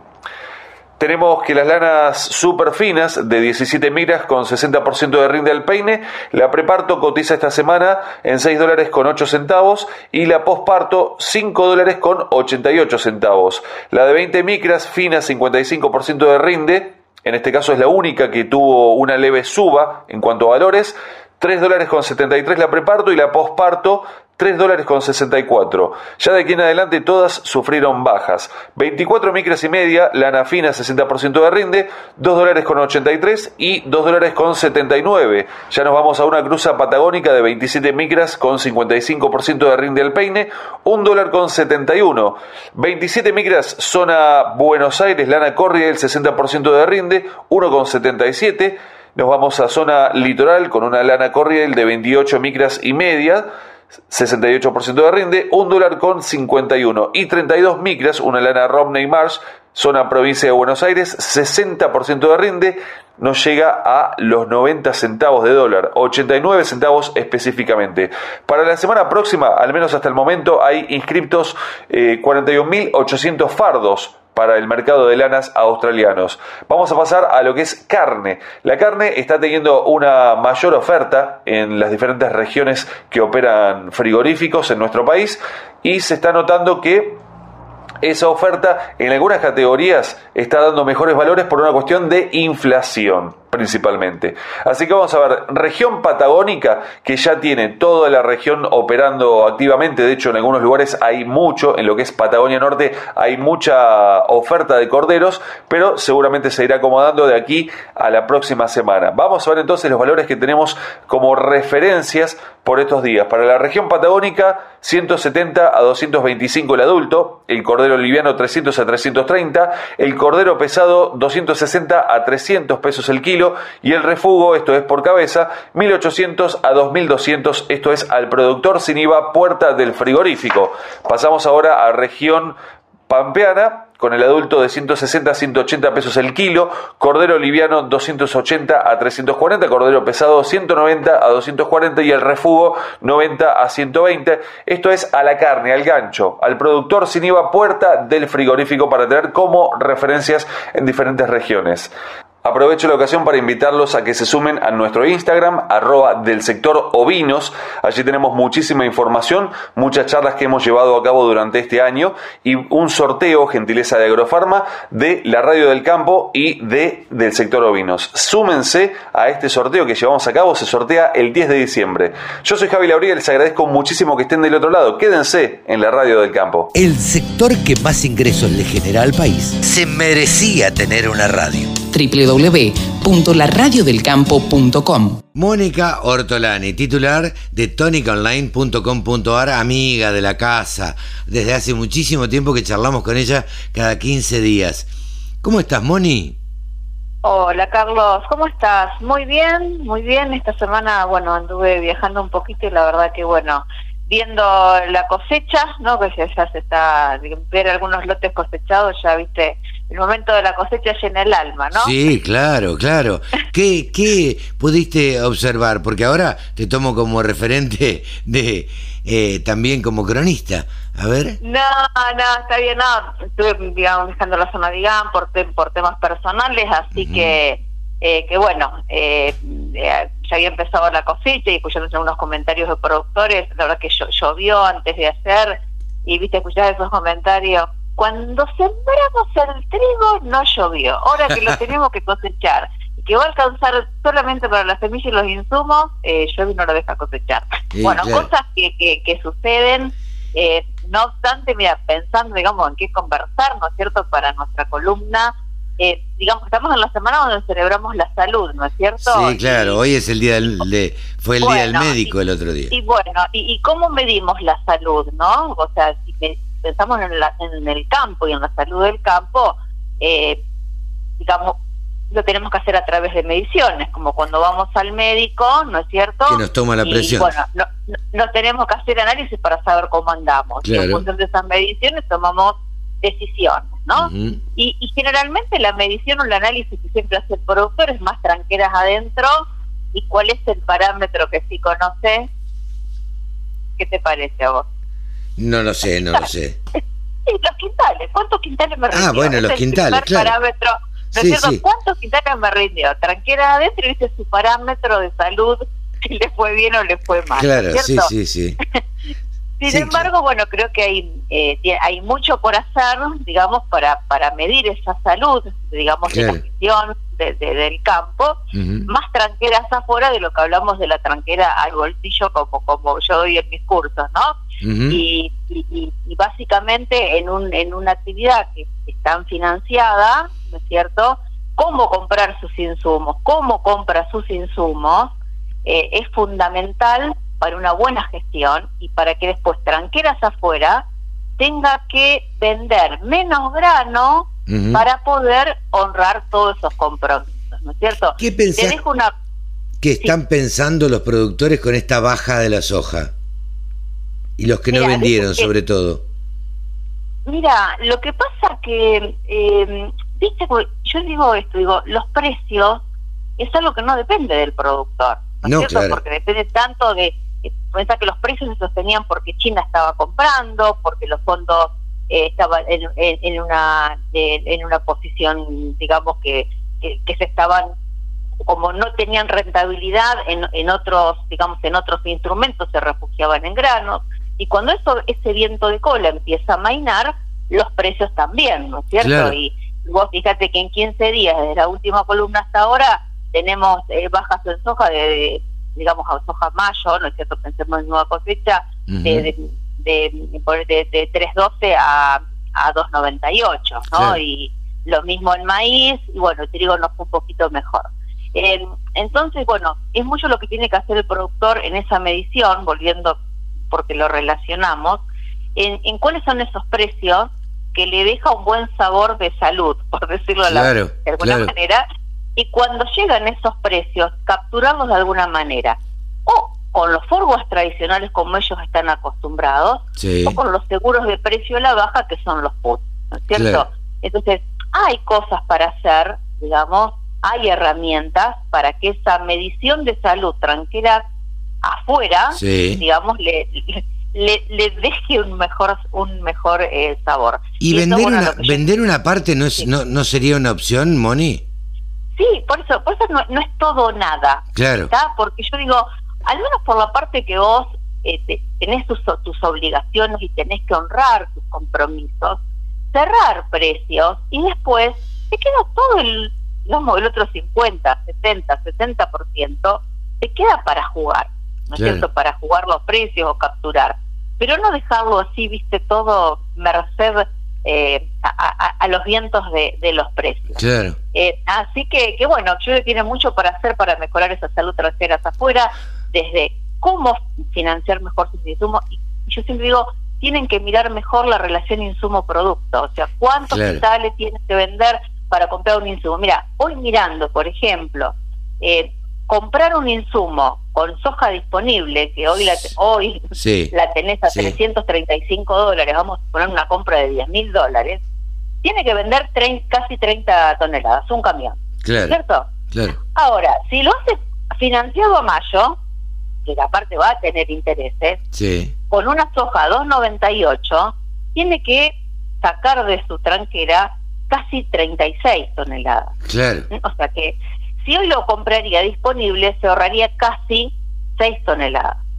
Y si a eso le sumás el canje, que sabés que de estas columnas, desde la primera columna que grabé con vos... Sí, sí, sí, eh, promovimos el canje. Defendemos el canje. Por cada camión retenés en tu mano 50 mil eh, pesos o el equivalente a 19 quintales. Sí, sí, sí. Eh, así que bueno, y más en un contexto de, tasas que también están más altas, eh, porque hoy, bueno, hemos tenido tasas del 20, 22, 24 y está el 39, así que hay mucho para hacer desde el financiamiento, desde cómo comprar los insumos, de las herramientas de la de, cobertura, de cómo aprender a usarlas y eso es lo que comparto, digamos, en, en mi curso de la tranquera a tu bolsillo, y ya lo tienen en, mi web eh, para quien lo quiera hacer en diferido, cuando quiera, desde donde desde donde quiera. tonicaonline.com.ar Ahí pueden encontrar este curso de la tranquera al bolsillo eh, que les da eh, Mónica Ortolani, que, bueno, es una especialista y se ha convertido. Estaba mirando un, un vivo y me acordaba de vos de, con Salvador de Estefano y demás, con toda la gente de que trabaja también desde Rosario, desde agroeducación. Sí. También hay un comité de crisis imperdible, eh, que, bueno, cuando esté el link disponible también lo voy a compartir en, en, en, el Twitter, eh, por quienes no se han suscrito que se suscriban y bueno, y empiecen a, a compartir de esta comunidad que, bueno, con tantas visiones y que siempre están tan productivos y que nos hace bien a todos. Pero totalmente. Moni, cortito hoy. Eh, gracias por tu tiempo, como siempre. No, gracias, gracias a vos. Hay mucho por hacer por, por la salud de los negocios tranquilos afuera y todo depende de las acciones y decisiones más allá del contexto. Totalmente. Te mando un beso grande, eh, buena semana y bueno, obviamente ya estamos en diciembre y ya ya estamos preparando el arbolito de Navidad, ya estamos preparando los regalitos, ya estamos eh, pensando en el 2021. Sí, a celebrar la vida, que es lo más importante, en, una semana tan especial. Un beso grande, Moni. Beso, gracias Carlos, como siempre. www.laradiodelcampo.com La radio que te acompaña a las 24 horas. El otro día recibimos un comunicado y nos preguntábamos qué sería o qué es, mejor dicho, Argen Mieles, porque venía junto con eh, un logo de Grúas San Blas. Y uno entonces se pregunta, ¿qué tiene que ver Grúas San Blas, que es tan conocido, eh, con las mieles? Pero resulta que la firma Argen Mieles, que intuyo, ya me lo va a contar alguien que sabe de esto, eh, promueve ahora la producción orgánica. Estamos en comunicación con Lucas Andersen. Lucas, ¿cómo te va? Buen día. Buen día, ¿cómo estás? Muy bien, gracias por atendernos. Y antes que nada, eh, ¿cuál es tu puesto dentro de, de Argen Mieles? Bueno, yo soy el gerente general de Argen Mieles, de ah. la división de exportaciones. Bien, Perfecto. Eh, veíamos este comunicado, como decía en la apertura, y, queríamos de alguna manera relacionar, por eso eh, es, que, es que te estamos llamando. ¿Cómo se relaciona Grúa San Blas con Argenmiel? Nosotros nacemos en el 2012, en esa etapa donde a muchos importadores se les pidió compensar la balanza comercial. ¿Te acordás en las políticas de Moreno y la Secretaría de Comercio que se les pidió a muchos importadores, bueno, busquen la manera de ingresar divisas. Siempre teníamos este problema de falta de, de dólares. Y bueno, en ese momento la dirección de la compañía analizó varias propuestas, eh, exportar metalmecánica, que era lo nuestro, era muy complicado, entonces se dedicó a, no se decidió ir más a un agronegocio y entre varias propuestas en carpeta se terminó decidiendo por la miel, porque era un producto que nosotros podíamos eh, involucrarnos rápidamente y aparte de un sector que necesitaba por ahí algún aporte de capital para algunos desarrollos en el interior, una economía regional, familiar y bueno, venía bien. Bien. Eh, así que no, no, nos involucramos rápidamente, positivamente, porque ya para marzo, creo, o abril hicimos la primera exportación.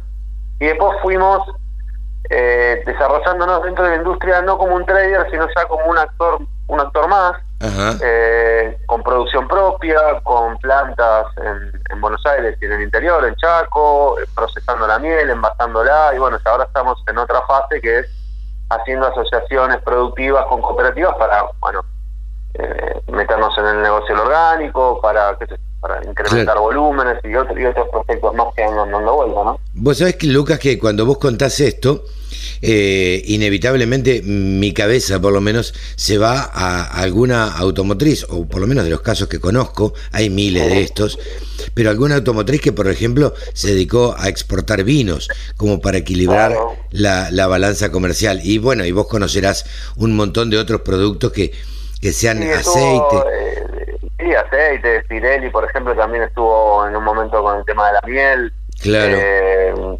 bueno, automotrices con, bueno, granos, tuvieron muchísimos que, salían a exportar granos. Claro. Eh, pero bueno, todos fueron como una especie de participación tipo trader, o sea, compro-vendo. Claro. Eh, muy coyuntural. Nosotros fue, bueno, desarrollar un negocio de cero. Claro, veo. Eh, meternos en, bueno, ahora exporto, exporto miel y bueno, mañana me salgo, sino desarrollar una, una nómina de empleados especialistas en el tema, porque hay ingenieros agrónomos, ingenieros de alimentos, eh, desarrollar las plantas, eh, desarrollar los circuitos productivos, desarrollar proveedores. Sea, realmente fue un proyecto que hoy tiene ocho años, funciona, exportamos a más de 20 vecinos, pero en ese momento puede empezar de cero. Claro, eh, lo que lo que digo es, la mayoría de, de estas empresas que, que nombramos, que, que tenían que exportar alguna cosa para equilibrar la balanza comercial, luego abandonaron ese, ese otro negocio. Ustedes, por el contrario, lo siguieron, lo incrementaron y, lo están impulsando.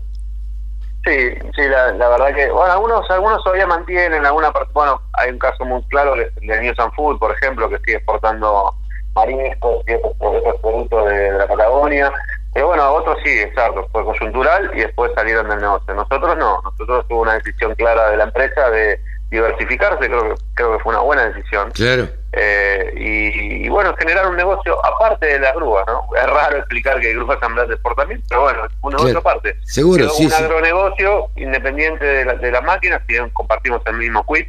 Claro. un agronegocio que compensa, y cuando no era necesario también lo compensaba, la balanza comercial.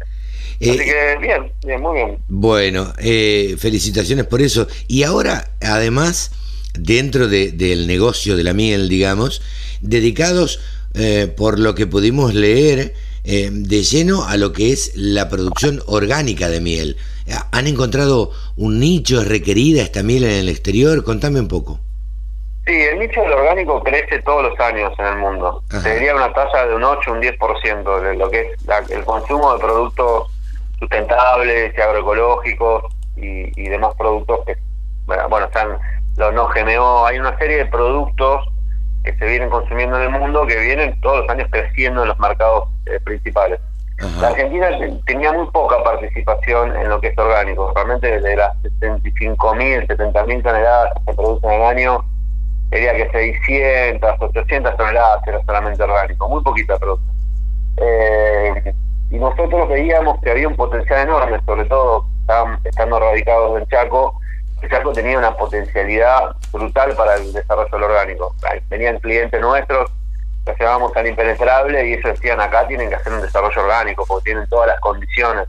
Eh, una producción en lugares muy alejados de, centros urbanos y, producción intensiva y demás. y, bueno, hablando con, con las autoridades locales y con las cooperativas, hasta por 2017 se decide avanzar con el proyecto orgánico, una articulación entre público-privado, eh, entre los, coordinadores regionales y, el, gobierno, el gobierno provincial, y nosotros nos sumamos como comercializadores, nos compramos la producción y a su vez nos encargamos de venderla. Claro. Eh, y bueno, esto se fue desarrollando en 2017, empezamos los primeros, los primeros proyectos, eh, porque no es fácil producir orgánico, porque tenés que adaptar todo tu, tu proceso productivo. Claro. El material vivo, eh, el material que se va de, colmenas, los registros, no, no algo sencillo. Eh, entonces tuvieron ese periodo de adaptación, 2018, y el 2019 ya empezamos a exportar los primeros contenedores de nieve certificada Kenia a Francia y Alemania. Eh, y bueno, año tras año se vienen sumando. En 2020 se sumaron, no tengo bien el número, pero bueno, una buena cantidad de apicultores, eran todas las cooperativas de, Chaco que estaban involucradas, y hoy ya son más de 90 y pico productores y todas las cooperativas. Y ya este año ya estamos comprando la, temporada que va a ser exportar el año que viene y realmente está dando muy buenos resultados. Y, mucha gente se entusiasma en esto porque, digamos, si es modificar el método productivo, al estar en una zona que es muy propensa a la producción orgánica, no quiero que se grandes esfuerzos, entonces ven, claro.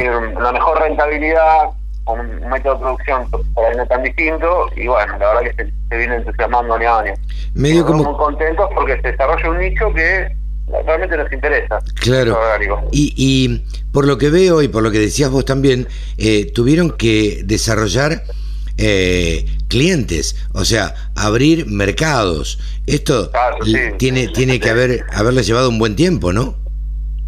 Pero no, no, no, no, idea lo que, lo que viajamos y lo que hicimos para desarrollar clientes. Y sí, claro. El primer año creo que viajamos, no sé, habíamos sacado la cuenta, dimos tres vueltas al mundo. En, en visitar países, visitar regiones, fuimos a Angola, Argelia, Libia, Túnez, eh, bueno, Europa, qué yo, fueron a Azerbaiyán, todo con la idea de abrir mercados y desarrollar nichos y, bueno, y sí, después de un tiempo ya eh, tenemos una cartera de clientes muy consolidada y siempre nuestra intención fue no ir a los mercados tradicionales, que también Argentina exporta en cantidad, sino buscar otros nichos de mercado, diversificarnos. Claro. Entonces llegamos al norte de África, llegamos a Arabia Saudita, llegamos a Japón, llegamos a diferentes mercados, no solamente Estados Unidos, Europa. Y realmente tiene tiene un diferencial, digo, más allá de, lo que significa el certificar orgánico, digo, el, el, el cliente del mundo eh, paga este diferencial, ¿vale la pena? Sí, el, bueno, la comida argentina es muy requerida en el mundo, ¿no? Ah. es sinónimo de calidad porque es los procesos en Argentina son muy certificados, todos los productores tienen su renata, el SENASA está muy encima con los, controles de calidad y, las certificaciones, por lo cual la miel argentina o la miel latinoamericana en general siempre es, sinónimo de calidad versus otras mieles del sudeste asiático y de otros lados que siempre tienen algún problema. Eh, la miel orgánica lo que tiene es una certificación adicional de entes internacionales que certifican el proceso. Claro. Entonces ya, y aparte hay toda una serie de, cuestiones analíticas que uno tiene que certificar de ausencia de, lo que puede, aparecer, ¿no? Un pesticida o esto o el otro y tiene que cumplir ciertas condiciones. Claro. Entonces, y aparte estar alejado de centro de producción intensivo, hacer análisis de la NAPA, bueno, tiene toda una serie de cuestiones que hay que cumplir.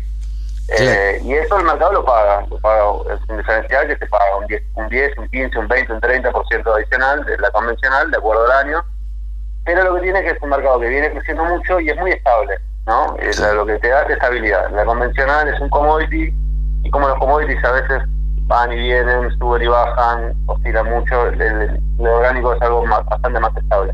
Entonces en eso, bueno, es un mercado que nos interesa trabajar, desarrollar. Por suerte en Argentina están apareciendo cada vez más productores orgánicos. Brasil es el principal, digamos, Brasil tiene su producción que es prácticamente toda orgánica.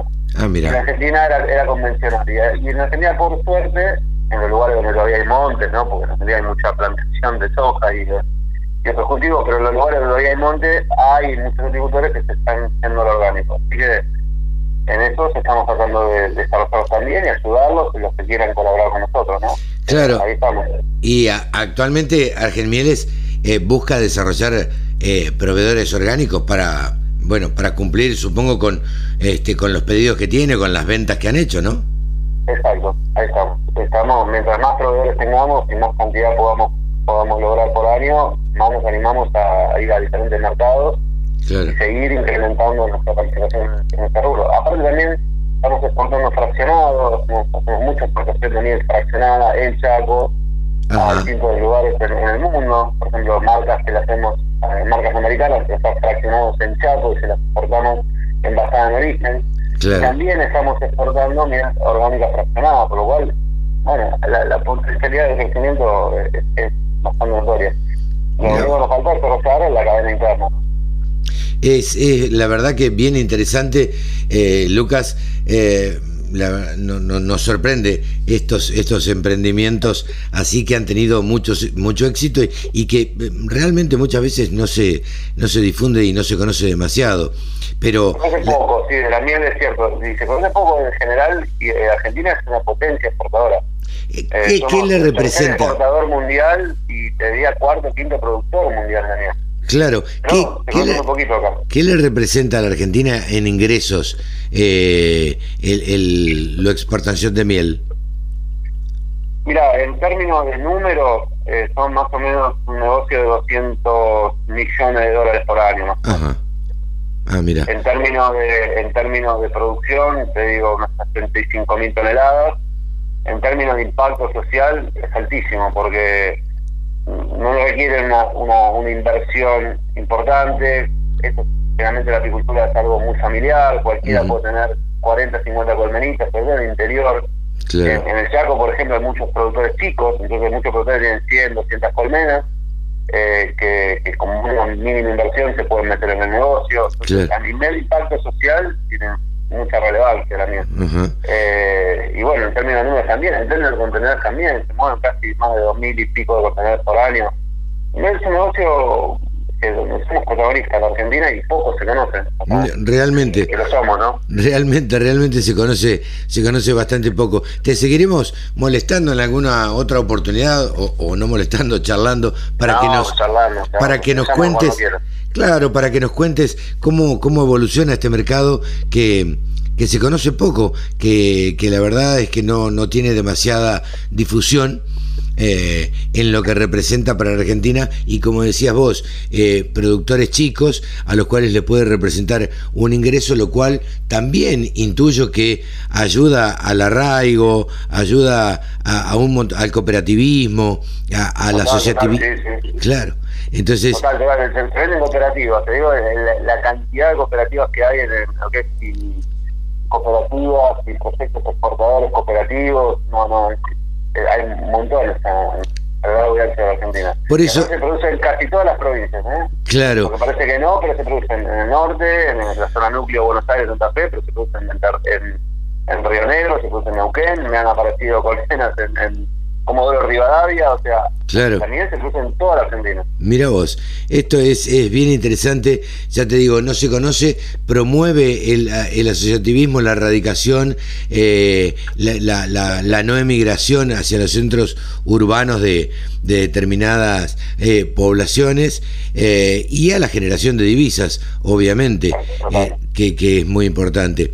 Lucas, te agradecemos muchísimo este contacto con la Radio del Campo, desde ya a disposición y, y bueno, eh, y volveremos a charlar en otro momento. Estamos a disposición para Bueno, hemos conversado con Lucas Andersen, gerente general de Argenmiel. La radio del campo. Única emisora con programación 100% agropecuaria. Pablo Adriani es consultor, es consultor de empresas y es analista de mercados. Nosotros lo tenemos y tenemos la suerte de tenerlo en la radio del campo para que nos cuente en general qué es lo que pasa, qué es lo que sucede, qué es lo que va a suceder o qué es lo que le está viendo a través de los años de experiencia que tiene con los mercados en la Argentina. Ahora, digo, mucho no va a pasar, primero porque como ya lo dijimos en estas últimas dos semanas, ya estamos todos pensando en la fiesta, comprando champán, comprando sidra, pan dulce, eh, los adornos y los regalitos de Navidad, armando el arbolito y encima el feriado. Hola Pablo, ¿cómo te va? ¿Qué tal? ¿Cómo andas, Carlos? Bien, un gusto estar acá en la red del campo. No, por favor, para nosotros es un gusto. Eh, encima tenemos feriado. Bueno, te, digo la verdad, eh, desde el punto de vista de, darle un poquito de respiro a los mercados, están, están muy, pero muy volátiles, muy erráticos. ¿Sabes que esta semana se produjo por primera vez eh, en mucho tiempo el, el quiebre en el mercado de la soja en Argentina. A ver, ¿cómo es eso? Y empezó en Chicago el lunes con el tema del pronóstico de lluvia sobre Argentina y Brasil. Sí. Se corrió hasta el martes y miércoles con fuertes bajas.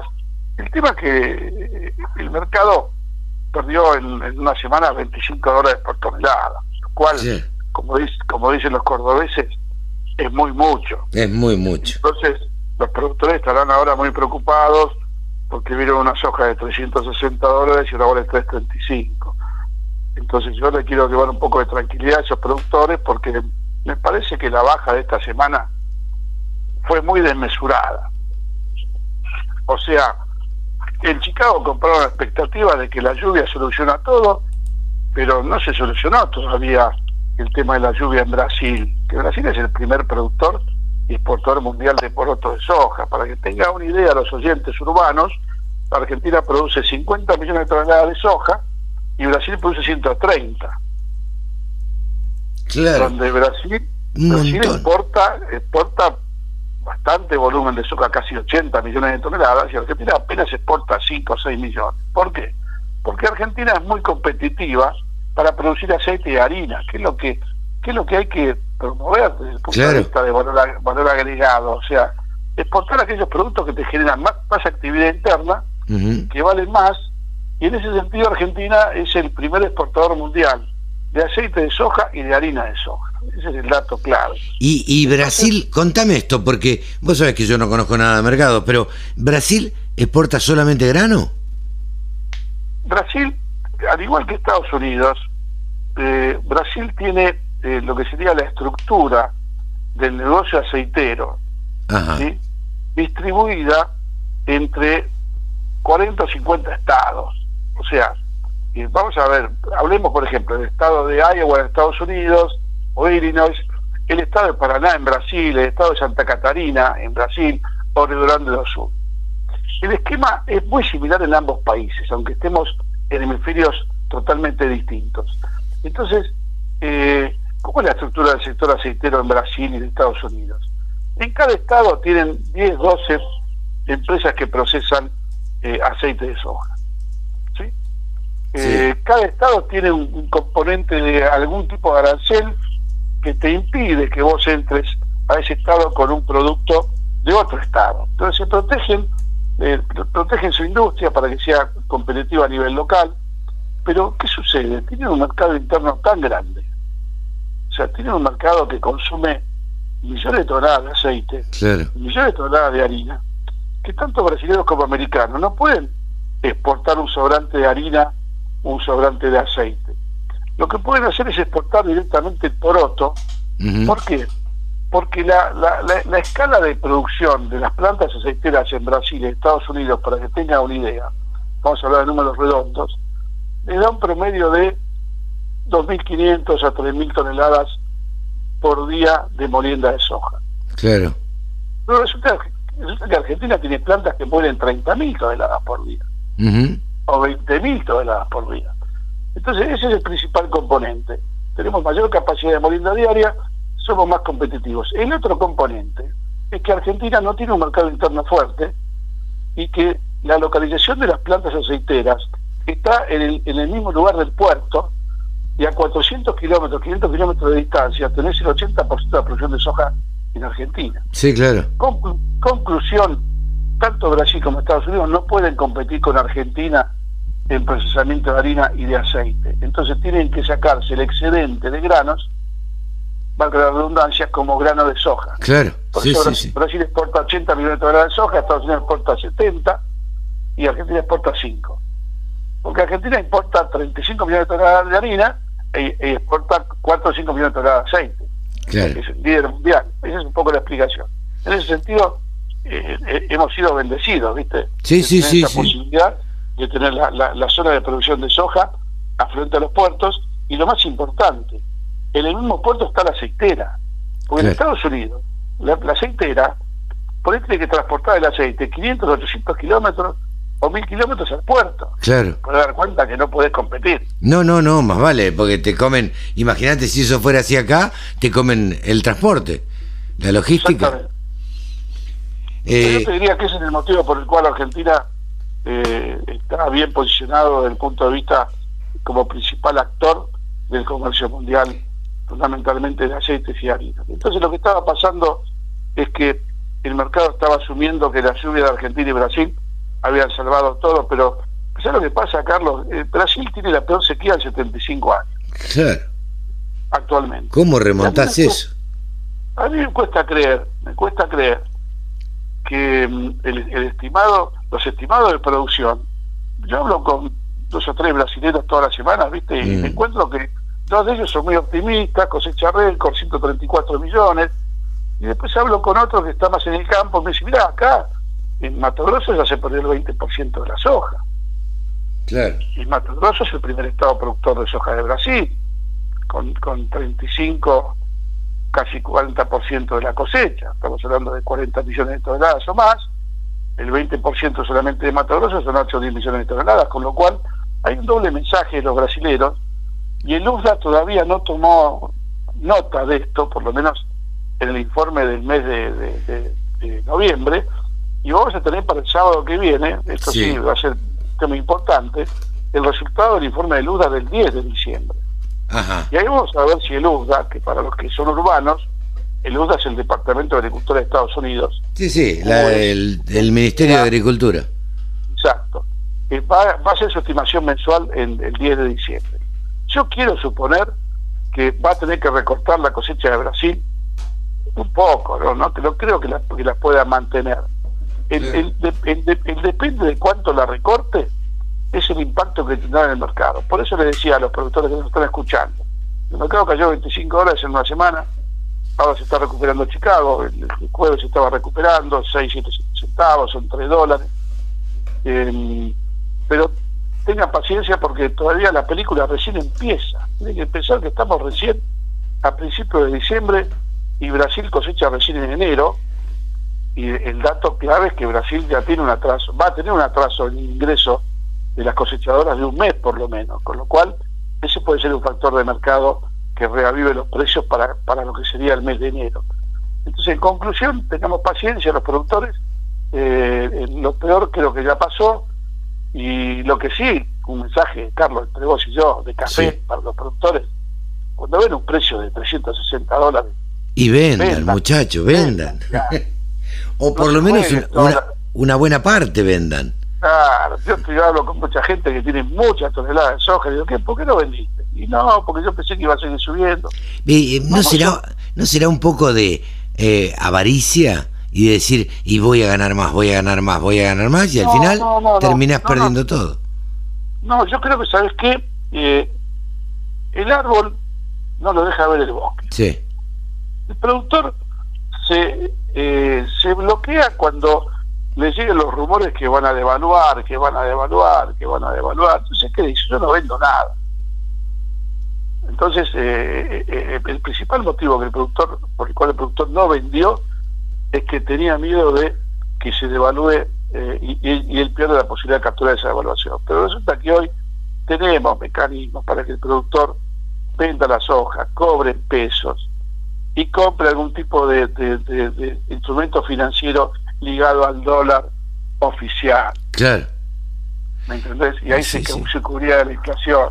Totalmente. O una mayor devaluación por una mayor inflación. O sea, están los instrumentos. Lo que pasa es que es muy difícil, Carlos, tranqueras adentro que, que un productor eh, utilice mecanismos financieros como el que estamos hablando. Totalmente. Para la City, eh, para, la City, para cuatro o cinco grandes grupos de productores o, o, empresas que, como puede ser Cresud, Adeco, empresas de cotizar en bolsa, que necesitan mostrar a, sus a sus inversores eh, resultados positivos, esas empresas no especulan, Totalmente. Eh, eh, veía en un grupo ganadero ayer, y vos también, porque sos uno de los creadores de esos grupos, en el Gurú Ganadero, hablar de vacas vendidas en bitcoins. Exacto. Me parecía increíble estar hablando de esto cuando yo me acuerdo que hace cinco años mi hijo me decía, hay que comprar bitcoins, hay que comprar bitcoins. yo decía, ¿qué es un bitcoin? Y después, bueno, me enseñó y aprendí lo que era un bitcoin. Y, este, y bueno, eh, y, hoy el productor debería diversificarse, debería ver otros horizontes. Pero bueno, eh, de a poco, de a poco hay que ir a poco, también hay que, hay que ser consciente que Argentina viene con una cultura eh, inflacionaria, devaluatoria histórica, eh, cada, cada tanto tiempo tenemos una crisis. Y el productor aprendió que en todas crisis eh, la mejor reserva de valor es el grano, pero también hay que considerar el precio, porque el productor, yo lo llamo, yo veo que el productor es como que tiene unas fichas las hojas para el productor son fichas del casino. Claro. Entonces, eh, viene bien, viene bien, viene subiendo, viene subiendo, eh, y está todo bien, hasta que le cantan el cero. Sí, claro. Cuando le cantan el cero, el productor ahí empieza a pensar, bueno, uy, tengo que vender la semana que viene. Claro. Sí, pero vas a vender al precio que está en el mercado. ¿eh? No vas a vender a 360 que estuvo hace una semana. Sí, sí, sí. Entonces el productor tiene que aprender a cerrar margen y, y más cuando los márgenes son buenos. Seguro. Y asegurarse, asegurarse, o por lo menos, como decíamos, asegurar una buena parte, y después, con lo otro, bueno, podés esperar y decir, bueno, veo a ver cómo evoluciona el mercado. Eh, Exacto. Entonces, eh, el productor tiene que saber hoy que, que la soja eh, todavía no está definido lo que puede pasar en las próximas semanas o meses. Hasta que Brasil no toque la campanita y diga, tengo tanta tonelaje o tanto volumen o entre las máquinas a cosechar, eh, el mercado va a ser muy incierto, salvo que tengamos, porque fíjate vos, que a mí me llama la atención, viste, que, vos acá tenés un problema de sequía o lluvias, y enseguida, viste, la bolsa de cereales ajusta la cosecha de soja hacia abajo, ajusta, la, ajusta la de trigo, y en Brasil no ajustan nada, o sea, es como que los tipos están pensando en el, en el, el 15 o 20 de enero cuando entran las máquinas y ahí van a, van a ver qué pasa. Yo creo que debe haber gente que sabe en Brasil. Seguramente. Seguramente. No están blanqueando, no están blanqueando las pérdidas. Claro. O sea, y Brasil ya importó soja de Argentina, ¿eh? ojo, no, no claro. en la vapores se ve soja importada de Argentina. Pablo, eh, la verdad es que completísimo el, el informe como siempre, la charla como siempre, y ya a partir de el jueves o viernes próximo eh, o el sábado próximo vamos a tener que empezar a analizar qué es lo que va a pasar ya en los feriados de fin de año y ya pensando en el directamente en el 2021 a ver qué va a suceder. exacto es un buen buen punto ese. Ya tenemos que pensar en el año 2021 desde el punto de vista de mercados tendencias consumos totalmente. eh, y estrategias a tomar eh, por lo pronto los precios de mercado de este año 2021 están muy por arriba del 2020, o sea que claro. el arranque es positivo. Sí, sí, sí. Eh, pero ahí lo vamos a charlar la semana que viene. Pablo, te mando un gran abrazo y desde ya, como siempre, mil gracias. Un abrazo y buen fin de semana. Buen fin de semana. Pablo Adriani, consultor y analista de mercados. Y hasta aquí hemos llegado a una edición más de Nuevos Vientos en el campo por la radio del campo. Recuerde, todas estas notas usted las puede escuchar en las plataformas de Spotify y de ebooks. ¿Quiere repetir una nota? ¿Le contaron que una nota estuvo espectacular? Se va a Spotify, se va a ebooks. Ebooks se escribe I B corta O O X y ahí busca la radio del campo y ahí tiene todos nuestros podcasts. Todas las notas están en formato de podcast y muy prontito les vamos a anunciar un acuerdo que estamos haciendo con una gente muy importante de Rosario. Pero esto seguramente va a ser la semana que viene. Chau, que lo pasen bien. Gracias por todo.